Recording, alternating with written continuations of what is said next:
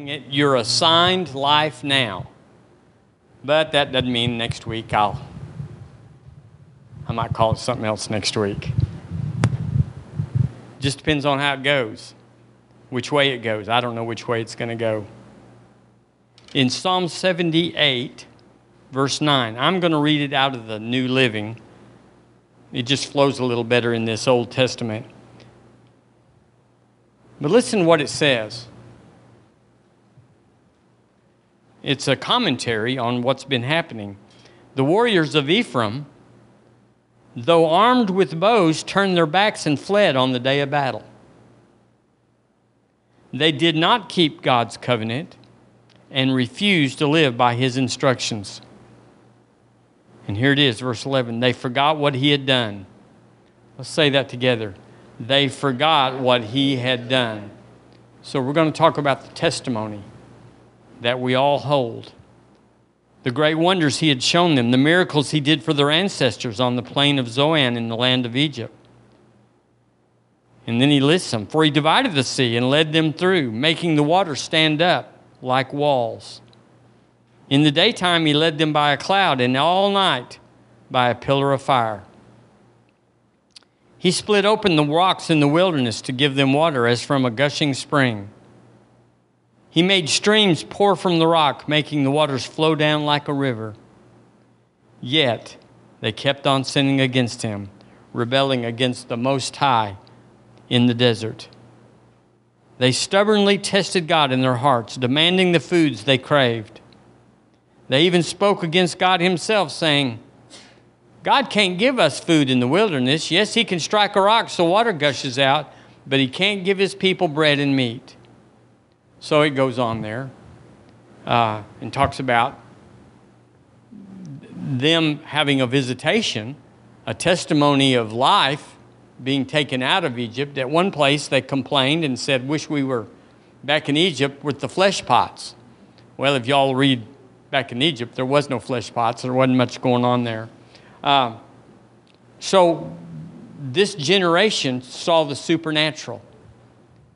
Let's say that word supernatural. Let's say it again supernatural. And I want us to always visit at River Church the truth of the air we breathe and the life we pursue. It's never natural, it's always supernatural. No matter how naturally it comes about, that it's evidenced, like the rock broke forth the water, that was, that was regular water or whatever, but it was supernatural in its natural. So you have to ask yourself about these people why would anybody stop it? I mean, you got to get beat with a stupid stick to see how God was just there the whole way, never faltered, never hesitated, never uh, drew back, and yet it didn't go according as they wanted. And expectation, disappointment is based on expectation. It's not that what happened was bad, it's just that it didn't measure up to what we expected. So we get disappointed. You know, the boss says, I'm going to give you a raise, and, and you expect it to be $500, and he slides in with 350 which is everybody around you got 200 or whatever, and we're like, we're disappointed. It's along those lines. So, uh, let's just talk about us, talk about people. Everybody that's born in the earth Uh, is born with a craving to find the advantage for their life. Everybody wants to be at the right place at the right time. They want to get the deal. They want to get more for less. Nobody, everybody's upset when they got took, so to speak, and somebody bought something for less than what we bought it for. And so, competition and comparison is the world's way. That is the kingdom competition and comparison. It's based on shortage and need and lack. It just means there's not enough to go around. Therefore, you better get up. The early bird gets the worm, you better get up.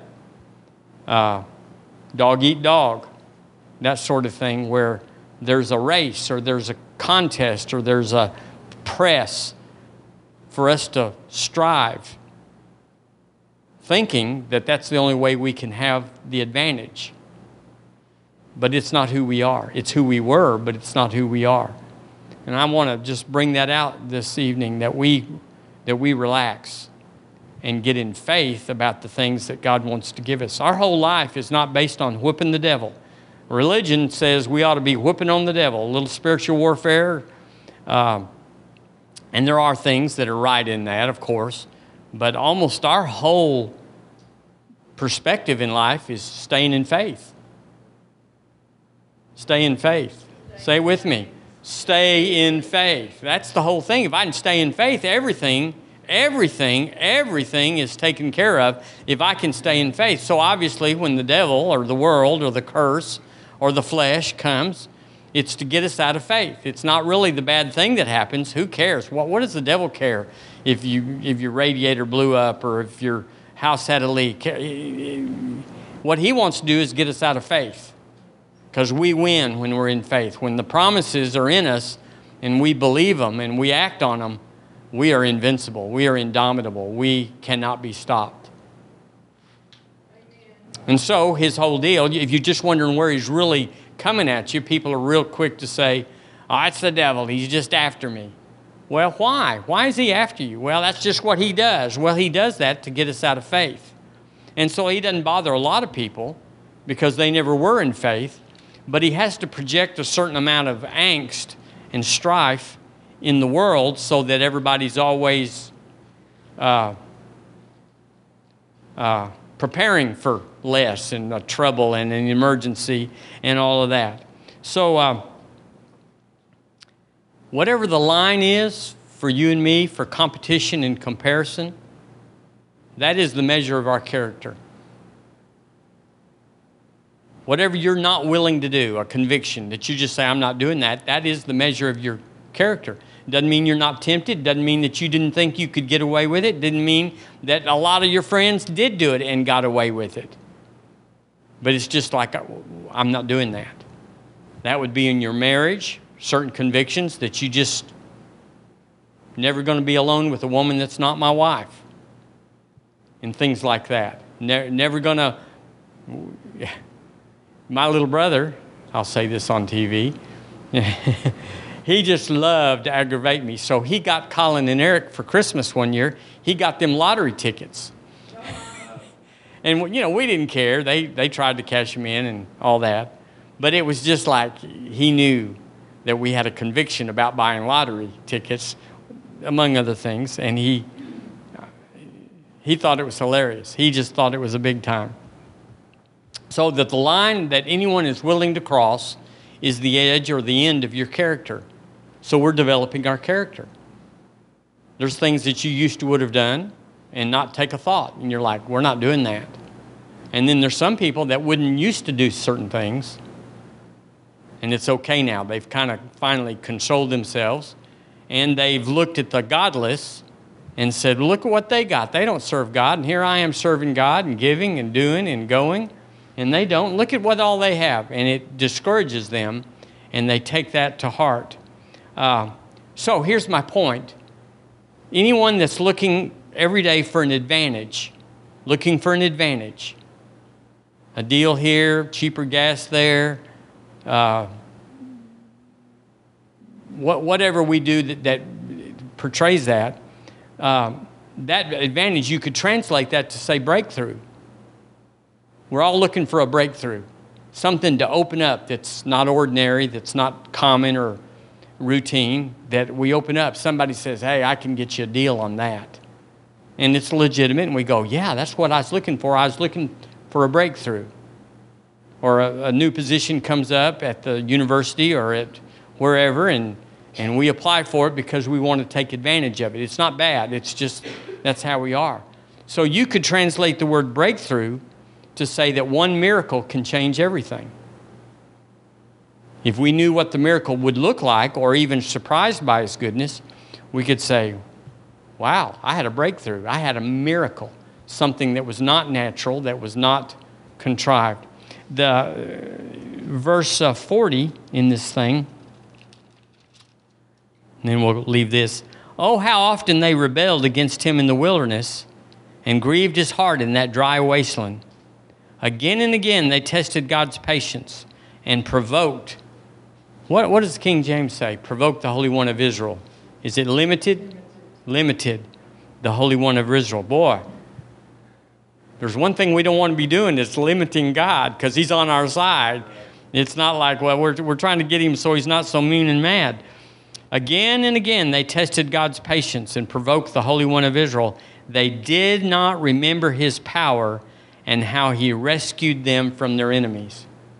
So there's a testimony, testimony here about remembering, about remembering the victory. So to stay in faith, to stay in faith, to stay in faith. We get in faith about things, healing and, and supply and, and uh, lots of things, but to stay in faith, we have to stop our life every once in a while and say, This isn't the way it is for everybody else. I have an advantage. I'm, I'm having regular breakthroughs and, it's, and, and make a testimony. Tell yourself, Self, you're blessed. You're blessed. And especially when you talk to anybody that's having a hard time, you don't want to gloat or anything. You want to tell them how you got blessed, but you're blessed. And everything turns out amazing. And there's plenty more where that came from.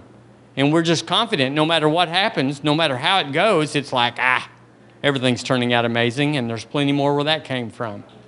And so we have that air, or we have that edge, or we have that thing in us that we remind ourselves, and sometimes we remind others to remind ourselves, I'm blessed. And it's called the testimony. And testimony, simply, when we do that, it means God wants to do it again. Let's say that. God wants to do it again. It's not that He's willing, He could be coerced or bribed or, you know, God, if you'll do this, I'll do that, I'll serve you and all this. It's like He wants to do it again. But He needs us to be in faith about it, doesn't He? About the outcome. In uh, Hebrews 13, don't go there, but we know it says Jesus Christ, the same yesterday, today, and forever. We also know in Acts 10 34, it says that God is no respecter of persons. So, really, if we see anything happening in anybody's life, if He heals anyone of multiple sclerosis or cerebral palsy, then it's ours because He's no respecter. And He's the same. If He did that for somebody, He'll do that for me, He'll do that for us. But we discount that a lot of times. We discount that and say, well, they did this or they must have done that. And it's wrong. It's, it's, a, it's an enmity to our faith to discount the testimony of our life. We're blessed. We're just blessed. We're just all over blessed. Now, the, the temptation is to say, well, somebody is more blessed. But uh, the word says, the blessing of the Lord maketh rich, and he adds no sorrow to it. So there's a lot of rich or well to do or whatever that aren't really rich. They're just holding a supply, but they're not without sorrow. We're without sorrow. No matter where we are, wherever you came from, and now is more blessed, and it is. Amen. We're all more blessed than we used to be and uh, we can hold it, whereas before we may not could have held it. You know, they say people that get big inheritances or win the lotto, they can't hold it. They have no capacity. Well, we've we've enlarged our capacity. We've aligned ourselves. I know what I do for with a million dollars, and I do. I know. Now, I'm not trying to bribe the Lord and get Him to do anything. I'm just saying, He already knows it. But I'm just saying, I already know. I'm proclaiming it so that when it happens, I'm held accountable. It's like if you don't tell anybody and you get a million, you can go do what you want. So we, we tell it. Let me, let me read some statistics to you. Now, I don't mean for these to be negative, but I do want to just put this in us to, uh, to have a bulwark for a testimony. We don't testify enough. We don't testify enough. It should be a constant flow out of us how thankful we are but uh, 26% of Americans claim no religion. So only three out of four claim anything. And 10% of these 26% are atheists and agnostics. So that's a lot of folks when you get in a crowd and you think one out of four of them is one of those. Uh, I looked it up, and uh, uh an atheist is anyone who denies that God exists. And they're vehement, they're bold about it, they're, they're sure. But an agnostic claims that, he, that you, cannot, you cannot know if God exists. They're not as adamant about it. They're just saying there's no way to know. He might be out there, but there's no way to know. And I'm not investing in something that I can't know. 65% of Americans claim to be Christian.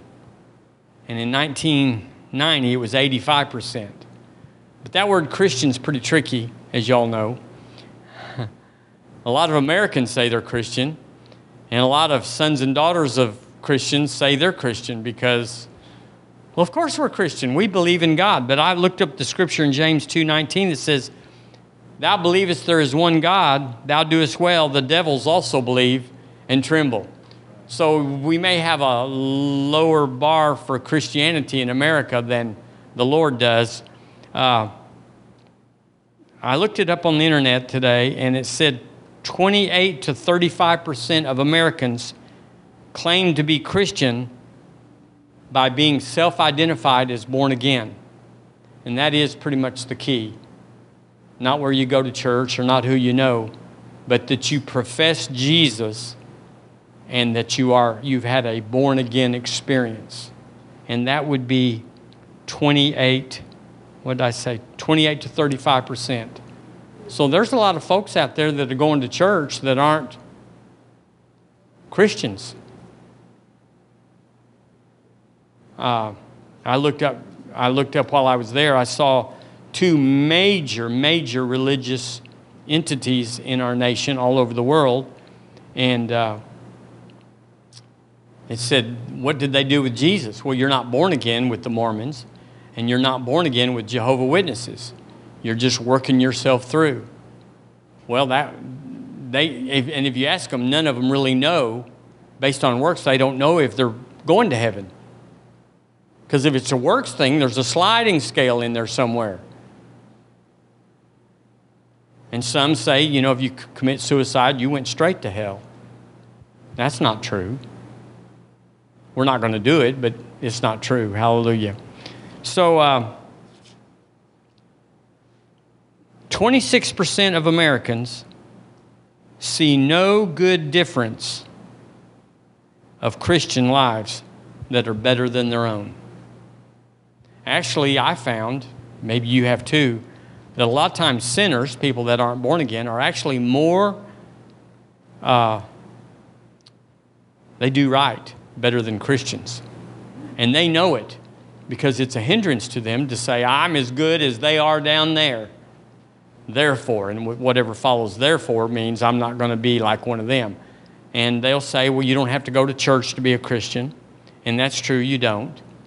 But you can't, you can't be a strong Christian and not go to church because we're all under authority. You're only over authority, or you only have authority to the same degree and basis that we're under authority. So if you answer to no one, no one's answering to you. Hallelujah. So, why is this? Why does the world look at the church, all churches, all Christians, and have no confidence in them being different than they are? And I'm telling you, the reason is that the lack of the testimony. We talk about everything when we're with weak Christians, which are probably not Christians, if thou shalt confess with thy mouth the Lord Jesus, thou shalt be saved. Well, there's a higher bar in the word than most people say. I know when I was inducted, so what? They, they didn't, there was no Jesus in it. It was joining the church. That was, I was young, and, uh, so I don't really know when I got born again. There was not a, an experience. But uh, why, why, do, why does the world look at us very cynically they're very cynical about the church. And if you lump in all the different denominations, and you have to, that claim to be Christian, but they're pro abortion, they're pro choice, and yet, and yet, and yet, you go, they go, there's no difference between y'all and us. And like I said, a lot of them are, are more, have a higher character and a greater standard. They, they, they cheat less than Christians. Some Christians do. But we can't fix that. We're not even addressing that. It has nothing to do with us except for our own life. what can I do for my life? I, I can't do anything for somebody else, and certainly not y'all or Deborah. I, everybody's on their own, aren't, aren't we? We're on our own. We cannot judge one another and say, well, you didn't do this and you didn't do that. That's wrong. We stand on our own. So I'm going to tell you how to stand on your own better, and it's testimony. What comes out of our mouth when we're with people judges us about who we are and who it makes people want to be. People like the testimony. But more than that, or as much as that, we like the testimony. It feels good. For instance, husbands, when they, when they get to brag on their wife or their children, it feels good. Say, yeah, that's, she's mine, or whatever. And when they demean them, when they say, oh, she's, she's hard and she's cranky and she, whatever, the anti testimony, the world just shakes their head and says, what, why would I need your Jesus? Why would I need anything you have? I don't. So the church has lost the power of the testimony. And so we're powerless in any agenda. Uh, I'm becoming aware, and it doesn't matter, but how many people in the Northeast are Catholic? Because down here, we're not that much. But the Northeast is, they'll go on about this uh, abortion issue. They'll start professing, well, so and so is a Catholic, and there's so and so, and the church stands against that. But they personally say, well, I'm here for the people and I'll do whatever I want. So the lukewarm church, in my opinion, has just basically found them a building, modified it a little bit, put some different chairs in it, put a cross in it somewhere, passed some grape juice and some cracker every once in a while. And they said, We're a church. But actually, they're just the world with some rituals. Are y'all with me? That I'm, I'm not criticizing. I'm just I'm just saying let's let's divide and see where we are. And it's it's a gradient. It's not like you're either bad or you're good. It's a gradient. And we're all ministering to, we're saved by grace through faith and not, not of ourselves. It is the gift of God. So we're not trying to earn salvation, but now that we've got it, we should represent it very well. So, uh, First, uh, 2 Corinthians chapter 5. Let's see, we have time to go there. 2 Corinthians, wrong Bible.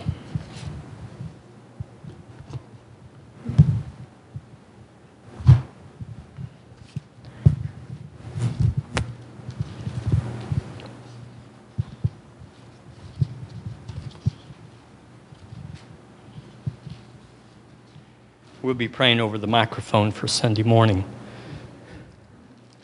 Hallelujah. It's like going into a ring with a boxer and you got one hand tied behind your back or something. Uh, 2 Corinthians 5.17, let's read it together. Very important key verse for our lives. It, it is the linchpin for who we are. Ready, read. Therefore, if any man be in Christ, he is a new creature. Old things are passed away Behold, all things are become new. So, in most Christianity that says you can uh, lose your salvation, that's based on salvation being a, a, a performance that when you're good and you say you love God and you go to church and you do the sacraments or whatever, then you're in. But if you have a slow spell and don't go or don't do right or whatever, then they say that's another judgment call that heaven makes, and you're, you're not going to heaven, you're going to hell because of what you did or didn't do. But here it says that's not how it works. It says we are changed in an atomic second. That means lightning. In an atomic second. We're not, sa- we're not saved over 30 minutes it took us to say, Lord, I'll do better and I'll do, I'll give you this and that. It's an atomic second. As soon as we confess with our mouth the Lord Jesus, in whatever form that takes, it's not that you have to say, Lord Jesus, I, this, that, and the other. You just, you just, your heart just turns and makes him Lord in whatever capacity that you can. It's not like we even know what that means, but we change lords. We say, I'm leaving this one, and whatever Jesus has for me, I'm willing to go with it. And so, salvation is forever. There is a way you can get out of it, and talks about it in Hebrews. But you you got to be a renegade. You got to be wild-eyed. You you got to renounce and change and turn, and and openly advocate for your separation. It's not something that happens slowly. So when we when we feel like we might not be saved, do y'all know any people that have ever told you they didn't know? I I was raised Baptist. Let's just put this on. And one thing Baptists do is we know we're saved.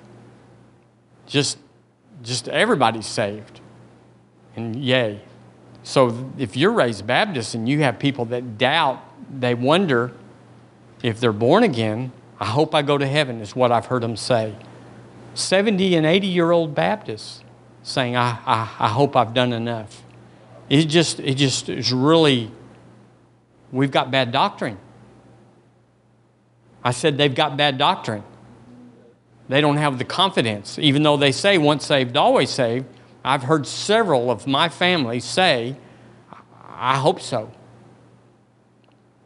Boy, if there's anything we've got is that we know so. We know so. Yeah, we're going to heaven. Now, if you, if you, you say, well, then we ought to be able to sin and mess up and mess around down here if we're going to go to heaven. Well, the wages of sin are death. So if you do the mess around here, you're going to heaven, but you're going to have a whale of a trip. It's going to be tough, tough to live like the devil, and even though you're going to heaven. So everybody's always judging whether somebody is acting like a Christian. Well, the truth is, all of us have, have times that we've missed it. It's called sin, missing the mark. And we've acted like we weren't going to heaven. We didn't trust the Lord Jesus. And here's the main part is that we nullify or we walk away from our testimony of how good He's been to us. And, and in times past, when we messed up and got away from God, or whatever people do, that He continued to be good. Don't you know it's the goodness of God that leadeth men, leadeth men to change? So it's like, well, I was, I was a scoundrel, I was a scamp, and it was still good. He didn't throw me under the bus. And so we've got this testimony of even when I wasn't what I should be or could be, He was good to me. It's a testimony. Good things happen while I was not doing good things. So I must be a child of God. I must be right in there. So we go by feelings. I don't feel saved. I've, have you ever heard anybody say that? I don't know if I am because I don't feel saved. Well, yeah. Now, I've personally never had that feeling, but I've had other feelings. I've never not felt saved. I've often felt like I could do better and should, but I've never felt like I was outside of the family. You need to nail that down, family. If that's ever a, a thought that comes up that says, I'm not sure, you need to spend time in that because the devil, he'll beat you up and throw you under the bus. Um, so I, I wrote down physical and soulish feelings war against the new man. So we can feel like we're not saved. Uh,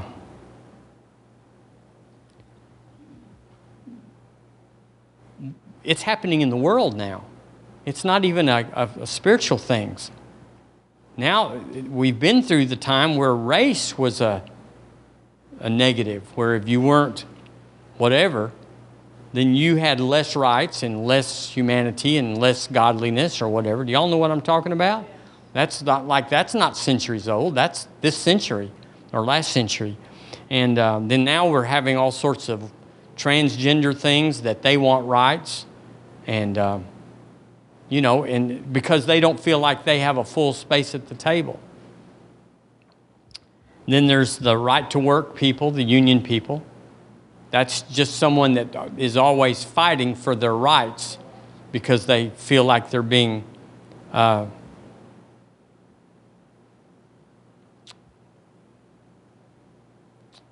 well, I don't even know what the word is. They don't have a place at the table at sometimes, so they fight. My point is, is they fight. It used to be races had to fight. The, the transgenders feel like they have to fight, or whatever those people are. Uh, the alphabet, A, B, C, D, G, H, Q, uh, whatever they are. Uh, political parties, denominations, all these things are things that enter into our life in a soulish realm that we're around people that are feeling like they're not who they want to be. And we got to cast it off and say, I've got a testimony. I got a testimony. No matter who you think you are, I can tell you who I used to be. And the Lord swallowed me up and cleaned me up and blessed me and put me in a high place. And we need to never, never, never, ever look to the things that have been negative and say, that was, that was my life. We always lived above that part of our, life. So my point is, is the unregenerated man, like these different groups, uh, they have to have reminders all the time. They have to fly their flag or, or march or, or uh, enact laws and everything. And I, am not taking a stand on that. I'm not making this a political thing tonight. I'm just saying everybody reacts to how they feel. And one thing we as Christians have to do is we don't react to how we feel. Because sometimes we'll feel pretty unsaved or whatever, and it's just not true. Uh, but the Lord put things in the, in the Word, in the Old Testament, that helped them be reminders. They, they put the rainbow, and didn't God say, I'm putting this in here, it's a reminder. And then they had the, the feasts every year I'm reminding you how you got delivered out of this on Yom Kippur and on, uh, you know, the Feast of Tabernacles and the, all those feasts are not there so that they'll eat. It's so that they re- tell the story. The Father tells the story. This is because God delivered our people. And it's a testimony that if He delivered them, He'll deliver us. There's uh, uh, uh, circumcision is a reminder in the Old Testament that, hey, you're God's people, you're, you're somebody there. It was a physical reminder. But we're not those people. We have to take the testimony not of something that happened to a whole people, but that happened to me. It happened to me. I can. T- it happened to me. What, Whatever the the the sh- sh- Feast of Tabernacles and Pentecost and, and all those things, whatever they commemorated, and whatever pile of stones they put, and no matter uh, all those things, that's good. But I can't live on those. I have to have a testimony. I've got some. Do you have a testimony this evening? And maybe you know we don't have time to share everything, but we all have a testimony where we could say, God was good. No matter how, it wasn't a measure of me being good. God's just good and I'm just a son. Um, so they would get themselves out of position for a miracle. And we sometimes are tempted to get ourselves out of position for a miracle because of how we feel or how it looks or how we slot ourselves. If you confess with your mouth the Lord Jesus, thou shalt be saved. I'm saved. And when you're saved, you're a child of God. I mean, you're right there on the front row. He said, This front row is my favorite, and we're all on the front row. Amen. So the word says in the Old Testament not to forget, but we're not to forget either. Our job is just to stay in faith. And faith is stirred up that God will do it again. He'll do it again for me, and he'll do as good or more than he did before. Whatever's required, whatever's needful, he'll do that. It's a miracle. It's, it's over the top. It's the supernatural. Yeah, that's right. That's the realm we walk in. We are not those people that have no hope. We are not those people that have no one to call on. We, have, we are not those people that do not have the promises written in their heart. We are not those people. So we stir ourselves up. I hope that when you have a quiet time or a, however you call that, that the big end of that is not so much asking for what God will do, because He will, is reminding yourself Thank you, Lord, for yesterday. You fished me out, and I, I'm surprised.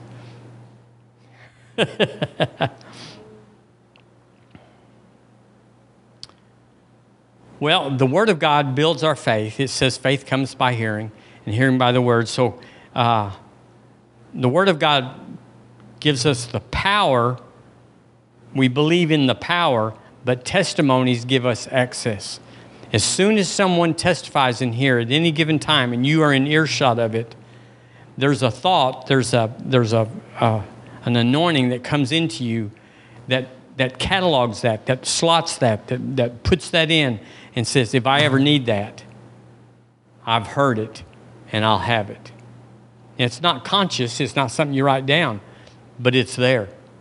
So that's why we read testimonies every Sunday morning. The reason we do that is not so you'll know a lot of stories, but that it keeps us always conscious of the supernatural. If you don't have a testimony, you just go borrow somebody's. You just say, Oh, yeah, I had a friend that God raised him up and grew his leg out and cancer was gone. Whatever it takes until you get your own, you just borrow one and make it yours because they're all ours. So, we're going to talk about these things a little bit and emphasize. I talk about testimonies all the time because I think they're so, so important to staying in faith. And that's all we're trying to do here. We're not trying to ask God for more, get Him to do something. The promises of God are yes and amen. So all I got to do is stay in faith, and I'm done. I've got it. Amen. Amen. amen. Anybody have a testimony tonight before we go another way that just spurred you to say, I got to tell this? And you do have to tell it at times. I'm so proud of y'all that sometimes you someone just says, "Oh yeah, 10 million dollars came into my life this weekend and paid off everything." And you know, you got a $2 raise and you think, well, "That's nothing." That's wrong thinking too. Y'all say amen. amen. It's it's it's no telling how many $2 raises that person had before they got out of debt. So we're just all walking it out. Well, amen.